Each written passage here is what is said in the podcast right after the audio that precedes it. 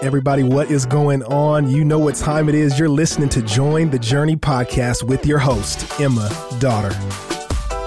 Thanks for joining. When was the last time you read the book of Deuteronomy?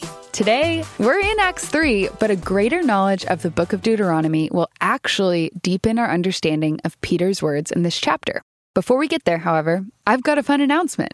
You might have noticed that we've had a lot more guest hosts in recent weeks. I know some of you have wondered where I've been, and you've stopped me on Sundays and asked. And as much as I wish I was on a three week vacation, I've been at work, but took a little break from podcast scripts to work on some exciting content for 2023. This January, we'll be launching Join the Journey Junior, resources to help families read the Bible together. And over the past several weeks, we've been working on a guided journal for kids with activities, age appropriate reading assignments, and more, really, to help parents teach their kids to devote daily.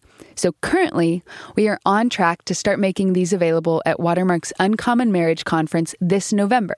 And for more info on the marriage conference, head to watermark.org. And really, there are even more exciting Join the Journey editions coming in the future, but for now, that's the sneak peek we're leaving you with. And if you're like me and you're not married and you don't have kids, don't worry. Next year, we'll be here with a new and improved guided journal for adults, continuing with the daily podcast and some other exciting additions just for you. But that's 2023. Today, we're in Acts 3, and our understanding of the book of Deuteronomy will strengthen our understanding of this chapter.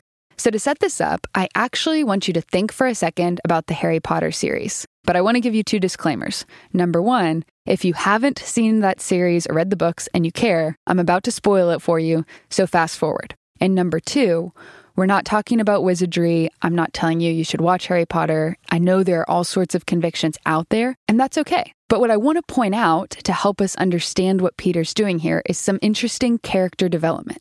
At the beginning of the series, readers or people watching the movie meet a professor, a guy named Snape. And all the kids, Harry, Hermione, Ron, they're all convinced Snape's a bad guy. But Dumbledore, basically the leader of the good guys, is like, hey, Snape's a good guy. That's why he's a teacher at the school. Trust me, he's good. But the kids aren't so sure. They're confused about why Dumbledore thinks so highly of Professor Snape. You fast forward throughout the series, and the confusion only increases. What's up with Snape? Is he the trusted teammate Dumbledore believed him to be? As readers or viewers, that's the question we're asking. How could Snape really be the guy, the good guy? And in a similar way, back in the book of Deuteronomy, back before the Israelites are about to head into the promised land, the Lord says, Hey, a good guy's coming. The hero's coming. In Deuteronomy 18:18, 18, God says to Moses, I will raise up for the Israelites a prophet like you from among their brothers, and I will put my words in his mouth, and he shall speak to them all that I command him.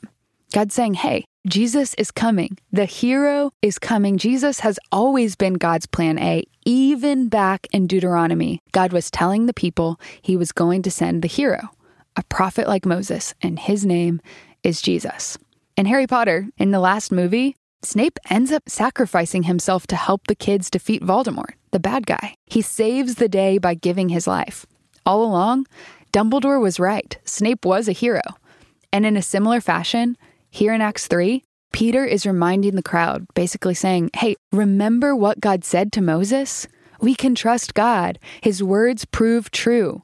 That prophet like Moses that he mentioned back in the day, back before the Israelites, our ancestors, went into the promised land, well, guess what?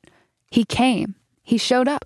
So after the man was healed, here at the beginning of Acts chapter 3, though, the people were shocked. In what power did, did these guys heal this man?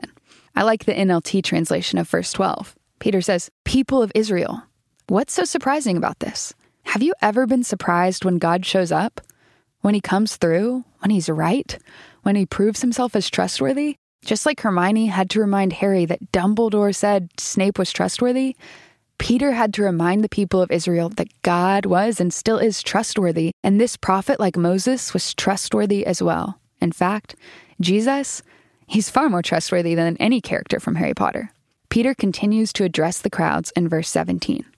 Friends, I realize that what you and your leaders did to Jesus was done in ignorance. But God, He was fulfilling what all the prophets had foretold about the Messiah, that He must suffer these things. Now repent of your sins and turn to God so that your sins may be wiped away. Verse 20. Then times of refreshment will come from the presence of the Lord, and he will again send you Jesus, your appointed Messiah. For he must remain in heaven until the time for the final restoration of all things, as God promised long ago through his holy prophets. Peter's like, hey, God said Jesus would come and take away the sins of the world and defeat death. And he did. But God also said he'd return. He's going to come back and restore all things. We've got another trustworthy promise to look forward to God fulfilling. And in Acts 3, verse 22, Peter's like, again, let me lay it out for you more clearly. Let me show you what I mean. Remember, verse 22, Moses said, The Lord your God will raise up for you a prophet like me from among your own people.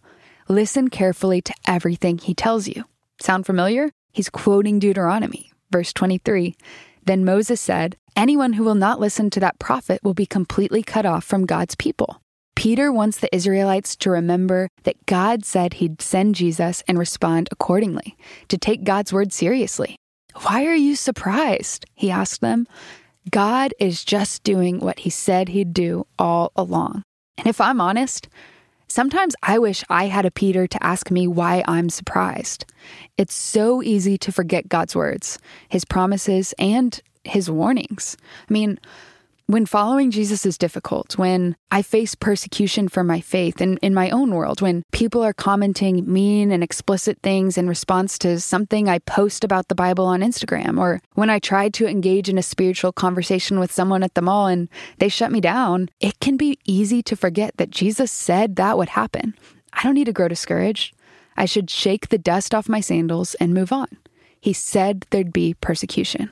Or when we get anxious, when we're worried about money or pressures at work or conflict in our families, how quick I am to forget God's word. When the financial struggles calm down and God provides in crazy ways, am I surprised by his provision? Isn't he the great provider? He might not provide in the way I'd expect or prefer. Maybe he shows up just as comforter in the midst of a lot of heartache or grief. The situation might not have changed, but God showed up. His word is trustworthy. He is trustworthy. He keeps his promises. Though they might not play out in the way we'd expect, we can count on him to show up and come through. That's all we've got time for today.